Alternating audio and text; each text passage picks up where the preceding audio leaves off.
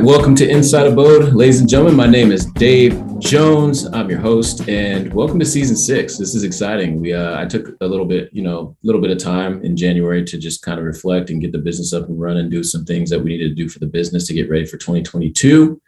And now we're back, and we are going to drop weekly, and we're going to have. I already have some people lined up and some guests lined up uh, that I think are going to be really dope, and I think we have some really interesting things happening in our space and just in the world in general right now.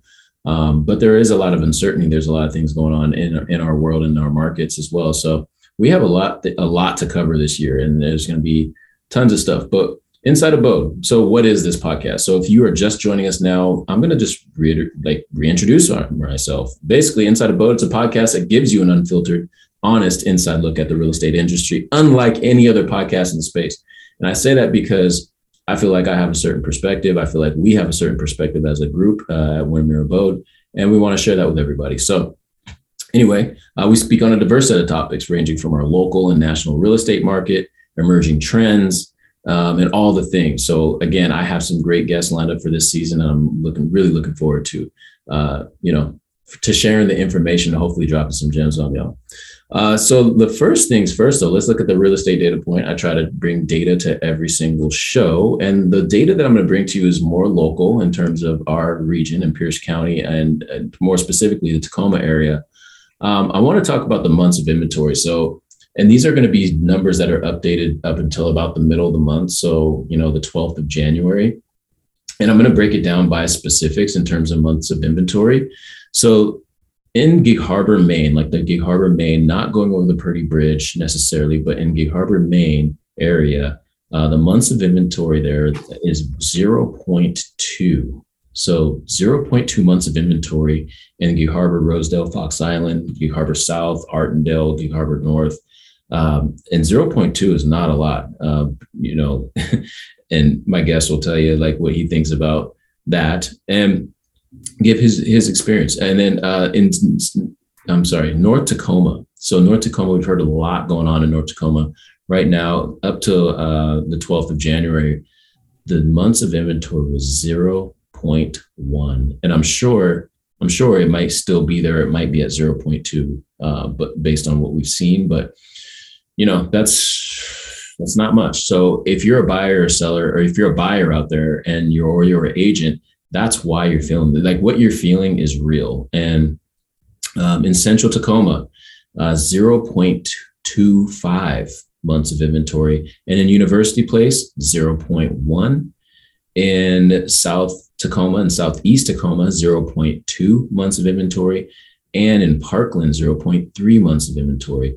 So across the board, you can see that we don't have much inventory in January of 2022 in Tacoma and the surrounding areas. But as we know, in the spring, more is on the way. So, anyway, uh, I'm going to just go ahead and start with my guest today. I'm going to introduce my guest and uh, we're going to talk a little bit about the market first. But my guest today is a broker. He's been a broker at Windermere Abode for, I don't know, two years now. Um, and is part of a team and joined us, uh, you know, and we were just really happy to have him. But with no further ado, our special guest today is Tim McKeown. Tim, how you doing, man? Hey, I'm doing great, Dave. How are you doing? Thanks for having me. Yeah, I'm doing all right, man. So, uh, tell us about like, give us your elevator pitch on like how you got into the real estate industry. All right.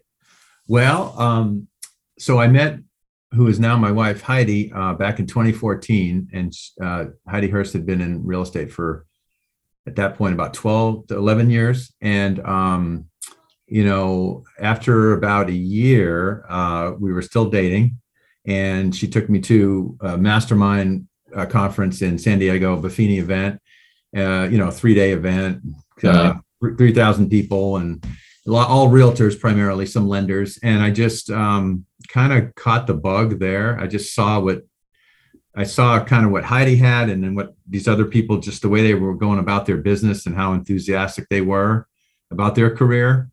Uh-huh. And I was really looking for, I had been working at this point in IT industry for about 18 years. I ended up working for another two years in it after that uh-huh. before I left. But I was just kind of done with it. It was not uh, serving me. It wasn't lighting me up. It wasn't bringing me a lot of joy. Yeah. I knew I wanted to change, but I didn't know what to do. Uh, what the, I didn't know what that was going to look like. And real estate just seemed like a career that I could transition, uh, and it would be rewarding, you know, as far as um, interactions with people and just a new a new way of working and just being invigorated while you work and loving what you do. I kind of want. I saw that that's what it could be, and Right. that's the way Heidi approached it. Um, that's what she how she felt about it, the passion. So I kind of made that decision there, and then I started when I got back from that event. I um, enrolled in the Rockwell course to to get my license, um, Mm. And then it took some months to do that because I I went at it slow, working a full time job still, and then um, got you know passed it. Took the test uh, the first time, passed it. It was a really hard test Yeah. and um, you know, it took then a, another couple of years before I delved into it full time in in 2018. Okay. So, So were you helping along the way a little bit, or you just? I was. Yeah. yeah, I was I was you know op- opening up lock boxes, maybe taking Okay. out a buyer here and there, doing you know doing little. It was really just part time, but it's Yeah. as we know, it's not a, it's hard it's a hard business to do part time. Yeah. you know but it was good i wanted to be around it i wanted to learn that way but you just don't learn the same way until you're immersed in it Yeah. So it was it was you know it was real you know once i got immersed in it in 2018 um starting there that's when it really started to to happen for me you know in terms of the career change then then i quit the job and you know my job with dell emc and i haven't looked back ever since. I've, I've loved the fact that i have this new career now at, at age uh, 56 so Yeah. And it's it's cool because like you can do that at any like that's a big that's a big jump for you, I think, you know, especially after being in the industry for so long and being far along in your in professional career. But it, it gives, I hope, people um, perspective and, and hope that you can change whenever, you know, like I'm sure that was scary. You're thinking about retirement, you're thinking about your, you know, your retirement nest egg that you built up, like all those things. I bet that that was pretty scary, huh? It was scary. Um, but I also saw that if I didn't make the move, that was also scary to me. I wasn't Yeah. happy. And I thought, I'm just kind of coasting. And then I'm still at the mercy of this corporation, this big, huge corporation. I'm really just a number. Yeah. And so now, you know, yeah, and now I'm a business owner and it's, it's, it is a different mindset.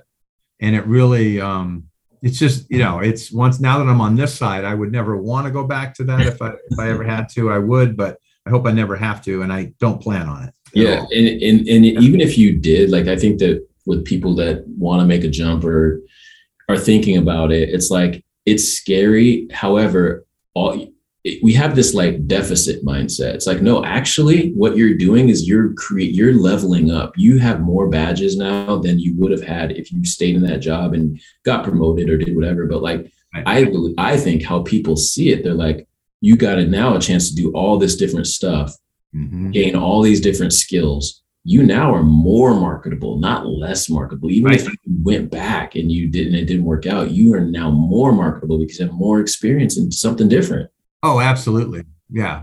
Because especially when you're this far along. Right. I was in customer service before, but now this is a different level of client customer service. Right. because You're really serving people, or else they fail if you don't. You know, They- Right. I mean, you have to. So it's yeah, absolutely. I would agree with that, Dave, 100. percent Yeah, no, that's that's that's interesting. That's cool. And I'll also this question, the next question about the spouse and how you work with your spouse, that's a pretty natural one to come up Yeah. with. But I think we're going to save that one for a time when we all can probably get together and have a roundtable about like working with your spouse. I think we've done it before. There might be one, but I think it needs an update because as we know that that that relationship and that dynamic of working with your spouse Yeah. um, evolves. And so you have the Niceleys, we got the Dugans, we got the Hurst team. Um, you know, we got all these all these folks. So yeah, That'll be great. Yeah, we can save that one. part two. It definitely has evolved. Yeah, because like even since we did the last one, Ryan and Jess have uh they've had a baby since then. So it'd be fascinating to hear again. That was the one. Remember when Mike? Uh, were you? Was that with you? Was were you on that one? I don't think I was on that Oh, in weren't. Oh, Right. that was funny when Dugan said something and then Gretchen like anyway. You got to go back and listen. It's, it's um. So what are you passionate about? Well, um, I'm passionate about the career for sure, about my career in real estate and and being a business owner and having a team. Um, uh, and but there's also, you know, I'm passionate about my health and my well-being. Yeah. Um, and I'm I'm passionate about just seeing other people's passions too. I I mean, is that that sounds kind of I don't know how that sounds, but I'm passionate about just seeing working with people and just Uh, seeing what lights them up too yeah. and and um so i guess um i'm passionate about really just um you know traveling uh, spending time with family um working hard and then playing hard and spending time with family in places that you know we want to see interesting places um culturally or just if it's a beach that's fine i Yeah. just i like my vacations i think that's something that i'm passionate about to to look forward to. It gives you a reason to um, to work hard. Yeah. Yeah, for sure. Another reason. Um, but passionate about travel. There's a lot of things I want to see uh, that I haven't seen. Yeah, no, that's that's that's good. I mean, I, it's int- I ask that question a lot because in American culture, we typically ask, "What do you do?" before we ask, "What are you passionate about?" So we we have a we have a this just it's it's baked in our into our culture that we almost and so when you ask someone that then you automatically because then of course they're going to reciprocate and say well what do you do and then you say oh i do x and then now all of a sudden we have just created the caste system um, it- uh, unconscious, subconsciously. Yeah, we, that's an amazing point, Try yeah. to, right? Really interesting. Yeah. Yeah, we didn't even try, but it's baked into how we communicate. And so it's like, all right, how do we break that? Well, what are you passionate about? So then we can connect on a human, authentic level, right? Right. Absolutely. Not just your profession or not what what you Right. not just what you do to survive, basically. Right. Right. But what That- lights you up? What brings you joy? Yeah. You know, that's, that's a, so much, we're so much more than our job. You know what I mean? Um, I agree. So yeah, I- I- that's why I always ask that question. Um, so let's. What are you seeing in the like? I, I mentioned those numbers in the in the inventory Right. earlier um, with you know 0.01 or 0.1 in UP and Gig Harbor, Maine. Um, you know 0.25 in Central Tacoma. You know, like, are you experiencing that as you're going out with buyers right now? Yeah, absolutely. I mean, um, it, from that perspective, it's it's um, makes it hard. I think affordability. I hear that word come about, and so it's it's for some it's a, the housing is affordable, and for for others they're really really stretching because of that low supply um, and high demand. They're having to you know if they come in they're qualified for 450 or something for a Right. house they might have to go up to 500 or beyond to actually get that house which you know to somebody in eh, first time home buyer that's a hard thing because that's That's a a, lot. suddenly a big jump in their payment you know Shoot, first time home buyer, that's a lot to me, man. Like right four hundred thousand dollars, like that's right almost a half a million dollars. Like that's a lot of money to me. I don't know. I I don't care how high the prices are. I still think that's a lot of money. You know, like absolutely but in our market, obviously, it's we in relative to what we see often. We know that that's going to be a difficult thing in terms of um, you know it wants versus needs and and our market and how much inventory there is and the competition and yeah. So it's interesting. so it's just it's making it hard for them i mean it's this was the same thing kind of last year too right i mean but this year it's even seems to be hitting even earlier Okay.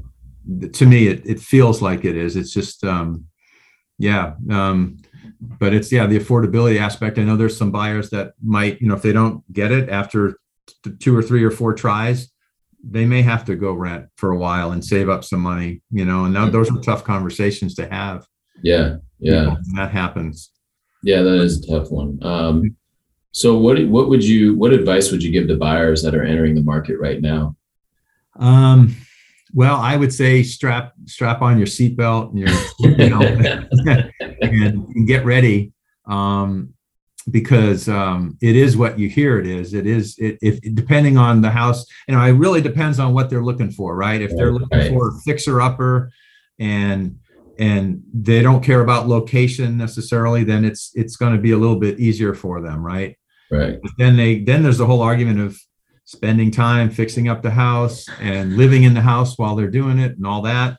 Yeah. But if they're looking for something that's ready-made because they're both working and they don't have time to do all that, and they want to just move in, then um, you know, you're gonna have to stretch your budget. Right. Yeah. Um, obviously, it's it's good to know what they have for um for cash so they can work with that in an offer. Um, and uh, but basically they're gonna, probably going to have to stretch their their uh, pre-approval amount all the way up and even beyond you know Yeah. potentially what they are comfortable with Yeah, or you know, change their demo, change their geographic area where they're where they're willing to look or where they're willing to live. exactly Yeah, Yep. right Wow. there has to be a shift in yeah exactly what they might need need uh, might have to be you know shifted just to get into a house and then you know we've had this conversation a few times hey if this might not be a forever house and it's probably right, right. So let's just get in, let's get in on this one and maybe in a couple of years, um, when you guys feel you outgrow it or whatever, um, we can move on, but you're getting in, you know? That's a good point. And Yeah, and and I think so. Then I I would guess that a question would be, well, how do we know that our house is going to right, appreciate like it has been in the past? And to me, my answer would be, well, it would go go towards you know like in terms of being around the South Sound. You know, we have the Puget Sound, so we have a body of water that we can't build anything on. So you can't build what, what you know houses on water. So you know, there's a really limited. We have limited uh, resources in terms of land that we can build on. You know, Right. and i- i- if you want to be in specific areas, especially if you want to be towards the, the more center, uh, the urban center of our of our region, right, there's not a lot of land to build on. So right. And somebody, so somebody has to be selling a house for you to do that, uh, Right. moving out of that house. right, You to do that. So that's a introduces, that's like a double whammy. They're not building new homes. And then somebody has to decide to move somewhere else. right, They have to go live somewhere else. Hmm So you can just see how that demand Yeah. kind of keeps going. Uh, Yeah. The supply is going down and demand is going up. And I mean, that's very simple economics, but it really is what's going on. Um, yeah, So- and hopefully, hopefully it slows down a little bit. I mean, I think with the rate hikes, it will slow down a little bit, but I don't. I mean, in terms of our specific region, um, Pierce County, uh, I, I don't see um, us necessarily coming to a screeching halt anytime No. soon. right. you know like that's just me personally i i'm not, I'm not an economist but i do look at this data quite a bit and um try to read up on things that that are upcoming and you know like yeah Right. that's just what i'm seeing i'm not a financial advisor so Right. Matthew Gardner report was interesting. I'm going to go. Yeah, that was great. Mhm. yeah that was great i need to post that by the way um so anyway uh let's let's move on to the next so you had so this is this is an interesting situation i remember we got the email i was like man this would be a great thing to talk about Yeah. Um, so recently you had a run-in with a title report that included racist covenants in it. Tell Right. us about that experience. All right. Yep. Well, because we've been introduced to this at Abode that this is out there, so I knew about it that it does exist, um, Uh, but I hadn't uh, faced it myself personally. And so this particular buyer was looking for a, a vacation, a rental property, income producing property, and um, they're doing a 1031 exchange. uh-huh. And so they're looking at a beach property, and I we looked up the HOA, um, the covenants, and we couldn't find a whole lot.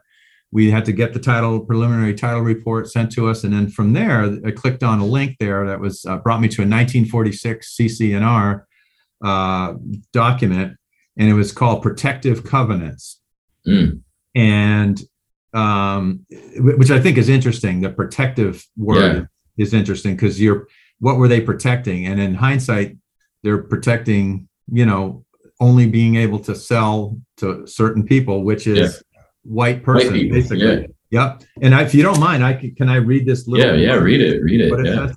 So it says, and this is what I saw, and I just kind of stopped in my tracks.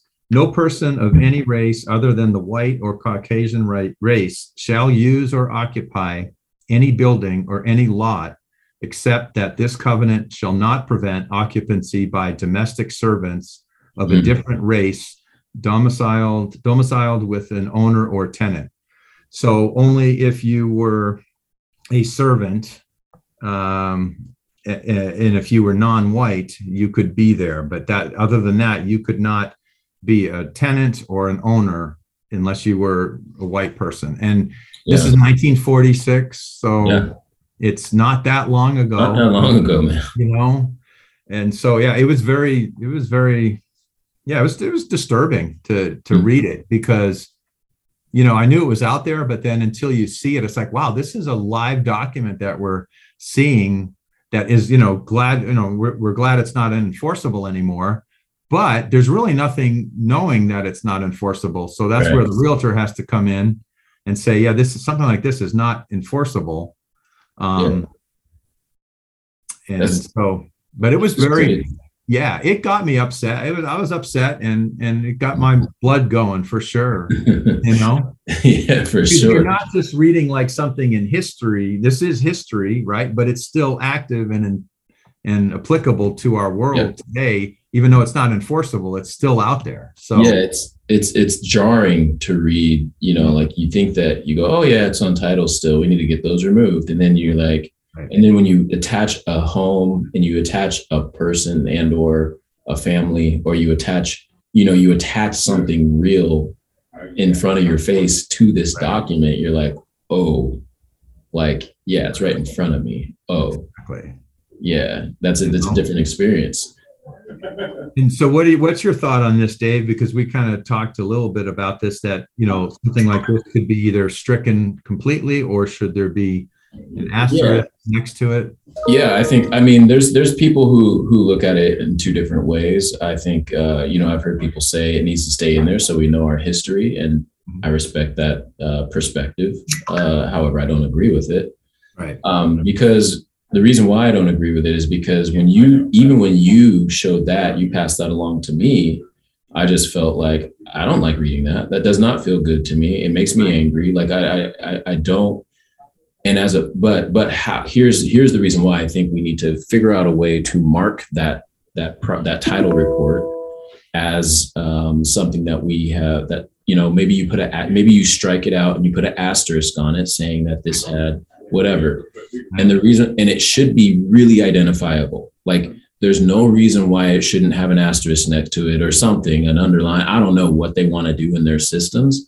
Right. But if you're against that i wonder why. Because it's like do you not want to see how many properties have this? Or Right. because you shouldn't have to hop across it as an agent. You shouldn't have to like come across it randomly like that like it, it should be flagged it should be starred it should be something right and so then as a as a buyer, if I'm a black family and I'm moving out there, I need to understand what I'm getting into. I need to understand the history of where I'm moving. I need to understand that. That's a safety issue in my opinion. So we're also now now we're talking about family safety um, in terms of what's the history out here? What can i expect? What can i should i keep my eyes out for? Uh, because these things are passed down as we know or else we wouldn't ever have issues right? We would just be like all hunky-dory right now. But guess what? These these these thoughts and these um, discriminatory practices and these um, you know these views are passed down from generation to generation. We know that. Uh, so and what I did a little research and I found out that some of them also included, you know, discrimination towards Jewish people. If you were Mhm. Jewish, you were kind of in the same category. And then also there was also a pressure by that developer um, that any other, you know, homeowner in that HOA or community, they were to sell to somebody who's non-white, um, Mhm. they would be threatened with a lawsuit. Yeah. Um, and they would be, you know, they could be wrecked essentially financially. So that was a, that's why a lot of this stuff would was con- you know could continue for a while, and we didn't. You didn't really see it, right? But then there just weren't any non-white families that were living there, right and so until civil rights came about, and you know there was a little more movement on it, obviously Yeah. it became more exposed. yeah and and and yeah and hud and fha and Right. you know and and even like you know the crazy part is in in with the obama administration. So up till this point hud did not have any accountability measures Mm, uh, you know at all in terms of like hey what what's going on? Where where's the discrimination happening? What kind of quick there was nothing. And so what the Obama administration passed was the affirmative housing action for affirmative further housing action something it's this weird this long acronym. But they finally put it in place like you are you need to take this data and you need to report this like every quarter or whatever. Like um, right. i need to read more about the specifics of of the accountability measures. But you mean to tell me that since 1968 we have not had any accountability measures around this in terms of data um, or data collection or anything. And so that's crazy to me. And guess what the next administration did? They rolled it back. Right. Jeez. Why would they do such a thing? Well, because I think that you might, uh, you know, unearth some things that you already know what's happening because we have all the data. So it just really is fascinating to me about how we uh, I like to say white supremacy, and I, I will define that. Um, I can define that, but I'm not going to define it right now. I'll do that on a future podcast because we have Black History Month coming up. Um, but how white supremacy pushes back on, you know, it, it, the first black president. Why does it take the first black president to go in there and say, "Hey, HUD, you have to be accountable for this stuff"? Right. We have the data. Let's. You're going to report that back That's to. Why were they? They were there in the first place, supposedly, but yet they're not really. They're not. They're not doing, doing their job. Yeah yeah and, so and there's yeah so it's so when you look at titles and all this other stuff um, in the in our industry in general i'm like we have we we could have done this a long time ago we just choose not to. And realtors were compliant in all this too right? So that's why oh, yeah absolutely. for us to to uh, turn it a different way and obviously expose it and you know um yeah just spread the word about it because obviously a seller could get this removed, but they have to mm-hmm. own the property where they could petition to get that removed. Yeah, and shout out to Windermere. We have a site. So Windermere works with uh, Notarize. So Windermere is uh, Notarize is notarize.com, N O T A R I Z E.com. And Windermere actually works, partners with Notarize to get these to remove the racist language from property titles. I just, uh, you know, I'll probably be going back in and asking about, you know, what does that look like in terms of, you know, flagging this? Can we flag this property so that people know? Because trust me, like people like myself, or if I were to move my family in there, it'd be really, I'd want to know. Yeah, I want to know personally. I want to know. I don't want to read it. I just need to have an idea of where I'm moving into for my exactly. safety. I think that would be important because especially if in real estate, if things get passed down from family to family, and somebody might be in the knowledge of it, right? I mean, it, that's your neighbor, and right. so it's just good for you to know about it. And yeah, it's it's it's really uh, yeah, it's really interesting. You know, history and social dynamics too. Because if we know that that was the sentiment for the prior generation, now that might not be the sentiment for the next generation, but we do know that that gen, the next generation has been insulated from any diversity because of the racist covenants on the houses because no one could buy there. So we have a social dynamic, and this is why, and I know this because I've experienced it going out to Harbor. I know this because I've experienced it, and so I'm saying that even if you have well-meaning people that are the next generation that move into this home, that does not mean that if you you can't not experience diversity and have you know white supremacist point of views because all you've grown up around is people like you. And so therefore your whole view and your value system is going to be about that and what you're told and what's passed down and all of those things. So i need to know that coming in so that now that's where the education comes in and then you diversity comes in and people get uncomfortable because they've never seen anything different than that. I've lived all of these things you know and um and so it's a real thing. Like people might be listening, going, uh, "No, I think that the next year they they like no no it don't work like that. Trust me." no, no, exactly. I mean, yeah, it's it's alarming to me, and I think the awareness of it is is the key in education. Yeah, absolutely. And absolutely. continually exposing it when it comes up, but. Yeah, and it's not a point finger blame thing. It's it's a reality thing. These are facts. These are you know this isn't a blame game but even if we did have some, you know, I get a lot of, um, well, that's that's the next generation. That's not that's we did. I didn't do that, so you're going to blame me for something I didn't do. It's like, well, no, but you did take advantage. Not didn't take advantage, but you you benefited from from right. this, right? And I'm not. And if if if the tables were turned and I, I, would say the same thing, you know, I'd be like, you know what, we need to take accountability. What happens when you're you and Heidi get into a argument or something, you have to own your shit first before we can get to anywhere, right? Exactly. You got to own it first, and then you got to be like, okay, I own that. Yep, I'm I'm X Y Z, and then you can start the dialogue on repairing, right? Right. Taking responsibility for it, understanding um, your part, and what has happened altogether. You know, um, also, I guess the word is um, uh, being accountable. Um, Mhm. It's just all those things. Empathy. But having having empathy, exactly. Now, as a white person, we have to have empathy for what was going on here. If we don't, then we're completely missing the significance of it. You know, because it's Yeah. really, to be honest, Dave, it's disturbing. Like somebody who has a heart and has a kind heart, regardless of of race or color, Yeah, yeah. it's disturbing to them. And I think that's just where Absolutely. where it is with me but yeah it's i wouldn't have had to have dealt with that if i if i was trying to buy that in 1946 but you you you would have you would have been discriminated against and it's Yeah, just I wouldn't have been able to. I wouldn't even be looking. right no exactly of course yeah Um, no, that's. Uh, I appreciate you bringing that to our light and actually speaking on it because, um, you know, obviously, I, I understand that in other spaces this may not be as easy of a conversation in another brokerage or, an, uh, you know, with another owner or whatever because the education is, you know, limited. Uh, but you know, I appreciate you stepping up to do that. I, I do understand that it does take courage to speak out on on stuff like this, um, Right. even though for me it's pretty normal. Uh, you know, and in our space it's pretty normal. Yeah. But I do understand that it does take courage for people to step up and talk about this. So I appreciate coming on. Well- well and i appreciate you and and um just bringing this all to our awareness too and and and making it uh you know exposing it and talking about it because um it makes us just better people to know you know when you come across this what the reaction should be and you know if there's an action that you could take to have it Yeah. removed yeah, there are actions. Yep. Even Yeah. small actions matter, like what you just did. absolutely So- even if it was one at a time and Yep. you know having them removed or however we think we should deal with it but Yeah. i think it should be removed for sure Yeah, no, I, because if you felt that way reading and imagine how I felt. You know, like it's Right. just like, man, I, and I know you felt terrible reading that.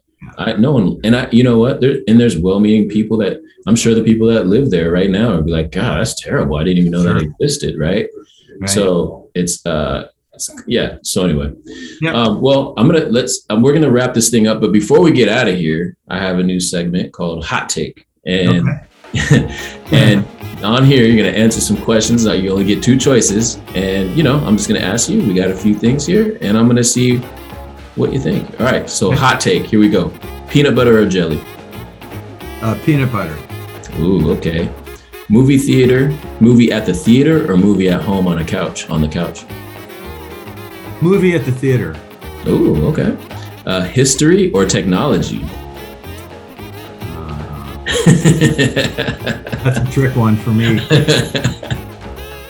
I'm going to say history. Yeah yeah I, I figured you'd say history. Car or truck car life pre-cell phone or post-cell phone oh, yeah life post cell phone i think it's it's better with cell phone Yeah, yeah. Well, thank you for uh, participating in our first hot take. You have just graduated into post Inside Abode podcast hot take, the very first one in history of Inside Abode podcast. So congratulations on that. Um, where can people get a hold of you and, and the Heidi Hurst team if they wanted to get in touch with you and talk more? Well, we're on Instagram, we're on Facebook, but um, uh, you can call us, you can email us. Um, but through social media would be a good way. Um, direct, however. All right. Um, Sounds, yeah. all right. Sounds good, man. And we'll have that stuff down in the um, in the in the show notes. So yeah, again, thank you for coming on. This is Tim McKeown from the Heidi Hurst team. Shout out to Heidi Hurst and Alice, Alyssa Ulrich, Ulrich or Ulrich, Ulrich, Ulrich, Yep. uh, and Katie Lane. So yeah, you guys have the whole team, and you guys are doing a great job. You guys are killing it. Um, we are a better brokerage with y'all at you know at the brokerage at Windermere Abode, and uh, we look forward to building more and having you on again. We're better with being at abode for sure. So thank you, Dave. Yeah, well, I appreciate you. And with that, ladies and gentlemen, that is we are in season six. It's crazy. We've I've done a lot of podcasts, and I think this is going to be the best season yet. Uh, so anyway, stay tuned. We got more coming. We got Black History coming up, month coming up. We got content around that. We got more market knowledge. We got more people talking about the metaverse and crypto and how that impacts real estate and all of these things, man. I, I'm so excited for all the stuff we have coming up. So make sure that you tune in next week. That's it. I'm out. Inside Abode. Peace.